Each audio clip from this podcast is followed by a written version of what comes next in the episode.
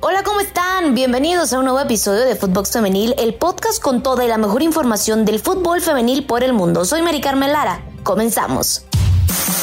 Footbox Femenil, un podcast con las expertas del fútbol femenino, exclusivo de Footbox.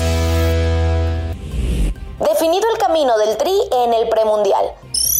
Así como lo escuchan, el camino para el Mundial del 2023 y los Juegos Olímpicos ya ha empezado a definirse. Se lleva a cabo el sorteo del premundial mismo en el que nuestra selección comandada por Mónica Vergara buscará su boleto al Mundial de Nueva Zelanda y Juegos Olímpicos. Todo el reporte con nuestra compañera Carmen Boquín, quien fue parte de esta gran cobertura. Muchas gracias, Mari Carmen. Bueno, finalmente tenemos novedades del torneo femenino de la CONCACAF para este 2022 en su edición número 11. Ya las ocho naciones, las ocho selecciones femeninas tienen conocimiento de cómo quedarán los grupos para este torneo que se va a estar disputando desde la zona metropolitana de Monterrey.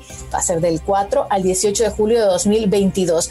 Antes de darte la información de cómo quedaron los grupos, voy a contar dos de las sorpresitas que tuvimos en el sorteo desde el día de hoy en Miami, donde contaron dos cosas nuevas. Uno, el trofeo, que está, por cierto, déjame decirte, espectacular. Fue diseñado en Nueva York, hecho a mano en Inglaterra, tiene metal, tiene oro, tiene bronce, tiene unos detalles espectaculares, eh, pesa 7.9 kilos, es bien pesadito y ya veremos quién va a ser esa selección que levante este trofeo por primera vez. Además de eso, para entrar ya en el feeling de la fiesta del torneo, lanzaron también la canción oficial, que es nada más ni nada menos que llamada Lions, eh, con una adaptación a la letra de esta canción, y es cantada por Skip y por Cedela Marley, eh, dos personas que han estado sumamente involucradas con, con, el fútbol de su país y que están más que felices de, de, de, poder entregar esta canción en representación obviamente no solo de las Reggae Girls, sino que también del área. Y ahí lo tienes, el grupo A que queda conformado por Estados Unidos, México, Jamaica y Haití, el grupo B que queda con Canadá, Costa Rica, Panamá y Trinidad y Tobago. Las ocho selecciones que estarán en la pelea por no solo conquistar el título, sino que tener el acceso a la Copa Mundial, a los Olímpicos y evidentemente a la primera edición de la Copa Oro. Y ahí lo tienes, Mari Carmen, eso fue lo que ocurrió desde Miami con el sorteo del torneo W de la CONCACAF que nos promete un interesante verano. En casa, Tijuana manda. Y es que Cholos y América dividieron unidades tras empatar 2 a 2 en duelo correspondiente a la jornada 15 ya de este clausura 2022. Las fronterizas mantienen el sueño de liguilla y el invicto sigue en casa. La escuadra de Fabiola Vargas no tardó ni un minuto en hacerse presente en el marcador. Recién pitó la silbante y Renae Cuella remató dentro del área para el 1 por 0 ante un error de la defensa rival. A partir del descuento, el AVE ajustó las líneas y comenzó a presionar casi sin dejar respirar a Tijuana. Al minuto 40, Katy Martínez se encontró cara a cara con la portera Alejandra Gutiérrez, pero el disparo se fue por encima del travesaño. El aviso estaba dado y en el cierre del primer lapso cayó el empate con un remate de cabeza de Scarlett Camberos. Al 66, la defensora Yadira Toraya cabeció el esférico con dirección a la portería y en un intento de despeje, Jocelyn Origel la terminó por mandar a su propia puerta. La reacción de la América fue casi casi que inmediata, pues al 69 Katy Martínez hizo lo propio para emparejar el encuentro 2 a 2.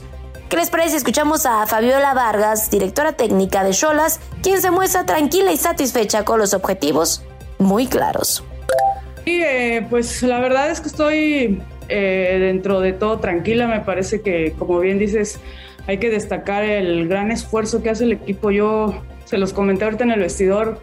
Valoro mucho eh, el no darse por vencidas nunca, el orden, por ahí a lo mejor tuvimos algunos errorcitos, pero en general son partidos de mucha competencia, de alta intensidad y como bien dices, se dan cuenta, nos damos cuenta de que estamos para competir y vamos a seguir trabajando, queremos calificar, queremos llegar y bueno, pues este es un pasito más.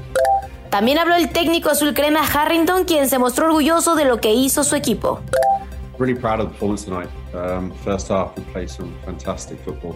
Eh, estoy muy orgullosa del de, de desempeño de mis muchachos el día de, de esta noche. Eh, jugaron fantástico. Yeah, uh, proud of them individually. Um, the way to respond every time we conceded a goal. Um, we, you know, Um, from our point of view, there were four goals, but the response every single time was very positive. So we can take a lot of positives from this from this uh, road trip. También en, hay que voltear a ver lo individual. Eh, estoy muy orgulloso con ellos, el desempeño individual. Respondieron eh, cada vez con, con, los, con los goles, respondieron de manera muy positiva. Y pues eh, hay muchas cosas positivas que aprender de este, de este viaje acá, fuera de casa. Um, and, and, regarding Laguia, when we get to that and once we do know our opponents, uh, obviously we'll, we'll be able to plan behind the scenes, but, but right now it's about recovery and, and making sure we're with the training ready for our next game. Y con respecto a lo de la liguilla, eh, cuando lleguemos ahí haremos los planes, claro, detrás de escenas, pero ahorita lo que estamos pensando es en recuperarnos y prepararnos para el siguiente partido. Con este resultado, Shola llega a 18 puntos y se mantiene en el octavo lugar. Las azulcremas con 33 unidades siguen en el cuarto puesto. En la jornada 16, Tijuana se medirá de visita ante Mazatlán, mientras que las de Harrington reciben a Pachuca Femenil, gran duelo. Amazonas imparables. Tigre regresó a la senda del triunfo tras derrotar 4 a 1 a Santos con una actuación espectacular de Uchena Canú, quien se llevó la noche con un triplete importante. Las felinas fueron dominantes desde el inicio, queriendo romper el cero e encontrándose con la oportunidad apenas al minuto 12 vía de Uchena Cano. Luego de una gran jugada de Lisbeth Valle en tres cuartas partes del campo, cediendo la pelota a Stephanie Mayor, quien sacó su dote de asistidora y sirvió un pase a la nigeriana para poner un remate de cabeza que provocaría el primer tanto del encuentro. Pese al dominio, las verdiblancas no bajaron los brazos haciendo daño a la ofensiva, pues en su primer disparo al arco se encontraron con el empate vía de Cintia Peraza. La capitana santista se mandó un auténtico golazo con un disparo de larga distancia imposible para Ceci Santiago al 18. Canú salió con el turbo encendido en la parte complementaria y liquidó rápidamente el encuentro. Empató al 50 y al 62 para decorar el marcador Lisbeth Ovalle marcó de tiro libre y puso el definitivo, 4 a 1, que deja Tigres a 5 unidades rayadas contra quien tienen que jugar todavía. Se viene el clásico y Roberto tiene a una uchena encendida. Rebaño invictas. A esta altura del torneo, Licha Cervantes es Chivas, porque no importa el día, el lugar, el estadio, la hora, lo que sea, la delantera rojiblanca siempre está dispuesta a ponerse la capa de heroína y salvar a su equipo, así como lo escuchas. En un encuentro complicado, la goleadora rescató el triunfo y las tapatías se impusieron 2 a 1 a Pumas. Con ese resultado siguen peleándose arriba y les quitó a las felinas la posibilidad de meterse en zona de liguilla. Por errores propios, las del rebaño comenzaron abajo en el marcador. A los 17 minutos, Chavarín puso el primero del encuentro con un cabezazo que se metió por encima de Celeste Espino y daba la sorpresa en el Akron. Michelle González puso el del empate en un tanto polémico por una posición adelantada de Cervantes quien intentó participar en la jugada. La defensora se impuso e igualó las acciones al 71. Al 83, Licha marcó el 2 a 1 para destacar y marcar la alegría de todo el rebaño sagrado y seguir aumentando su distancia a la cima de la tabla de goleadoras. Escuchemos a Pato Alfaro, técnico del rebaño, quien rescató la actitud y destacó también la actitud de sus jugadoras tras la victoria. Creo que el primer tiempo no funcionamos, no competimos, una falta de actitud muy, muy marcada, muy clara, no estábamos generando opciones, no estábamos combinando, no estábamos teniendo posesión prácticamente nos estuvo faltando todo. Pumas nos estudió bien y aparte Pumas estaba muy bien parado dentro de la cancha, estaba cerrando los espacios, estaba presionando bastante bien y nosotros no encontramos la manera de poder hacer llegarle el balón a, las, a nuestras volantes, en nuestras delanteras. El segundo tiempo sí fue totalmente diferente, mostramos otra cara, con llegada, teniendo más el control del partido, con más posesión, con más empuje, con más ambición, sobre todo con más hambre, con más determinación y con más desequilibrio bueno, lo rescatable y creo que es la, la, actitud, el compromiso, la determinación y las ganas de sacar el, el partido adelante. Creo que ellas deben de, no, no, quiere decir que no lo hagan, pero sí, sí confían y están más convencidas. Eh, creo que los partidos los podemos trabajar de una manera diferente. Afortunadamente el resultado se nos dio y en base también a, a un mejor funcionamiento comparado con el primero. Karina Daes, técnica de las universitarias, salió molesta tras la derrota. Yo creo que de molestia, eh, al final del día sabíamos que teníamos que parar a Chivas por sus diferentes frentes y la táctica fija era muy importante. Entonces nos terminan conectando dos goles en táctica fija. Yo creo que es molestia, es un poquito de frustración porque veníamos con las intenciones de buscar otro resultado, pero bueno, adelante. Licha alcanzó los 14 goles, se escapó por dos con Charly Corral y Chivas hizo los deberes para continuar a cinco unidades de rayadas y con chances de arrebatarle el primer puesto, teniendo en cuenta que todavía falta el Clásico Nacional Femenil y que las rojiblancas deben medirse a las albiazules. Rojinegras en la fiesta grande. Atlas tuvo en sus manos la oportunidad de sumar de a tres ante Pachuca. Sin embargo, no pudo guardar su amplia ventaja de dos tantos y terminó por empatar 2 a 2 con las Tuzas. Charlín Corral salió al quite y rescató una unidad para su equipo, porque con todo y la igualada las zapatillas se convirtieron en el sexto invitado a la liguilla.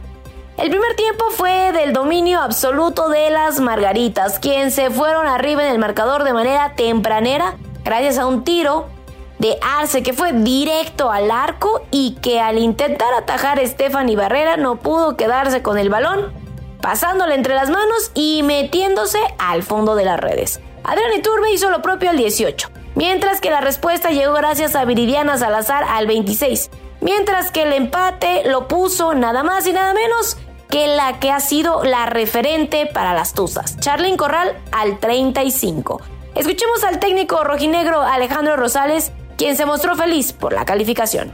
Me voy un poco inconforme con, con, lo que pasó en el partido. Como bien mencionas, después de tener la ventaja de 2 por 0 y por ahí eh, en los primeros 20, 25 minutos, aparte de los dos que convertimos, eh, tuvimos dos o tres chances más para poder cerrar el juego y no supimos eh, concretarlo, no supimos resolverlo a tiempo. Y después, obviamente, pues Pachuca es un gran equipo, también generó las suyas, nos empatan ahí con, con dos buenos goles. Después tuvimos un poquito más la pelota es que nosotros dejamos de tenerla, nos dolió un poco no tener la pelota, eh, nos salimos un poco al estilo, pero en el aspecto del esfuerzo me quedo muy contento con las jugadoras, o sea, estoy súper contento con ellas, el desgaste fue a tope, fue a 100, fue a full y eso no se los voy a reprochar nunca, al contrario, me quedo muy contento con eso, pero sí me quedo triste por el resultado. Digo, no, no deja de ser un buen resultado por el, el rival al que enfrentábamos en calidad de visitante, vuelvo a repetir, pero creo que hoy siento que me sacan dos puntos. En lugar de sumar tres, creo que me sacan dos y este, me voy sin, sin la sensación de llevarme el rutín completo, ¿no?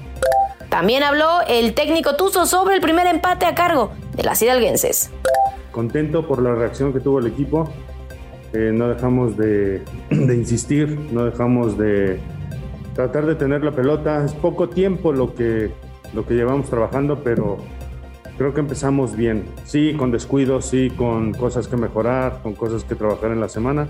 Pero bueno, habrá otras donde ya hablé con ellas y son dos finales más para una liguilla y necesitamos eh, empezar a, a, sumar para llegar embaladas para la liguilla mucho trabajo defensivo, mucho cómo generar los pasos por las bandas, cambios de orientación, por decirte algunos, pero todos sabemos que es trabajable.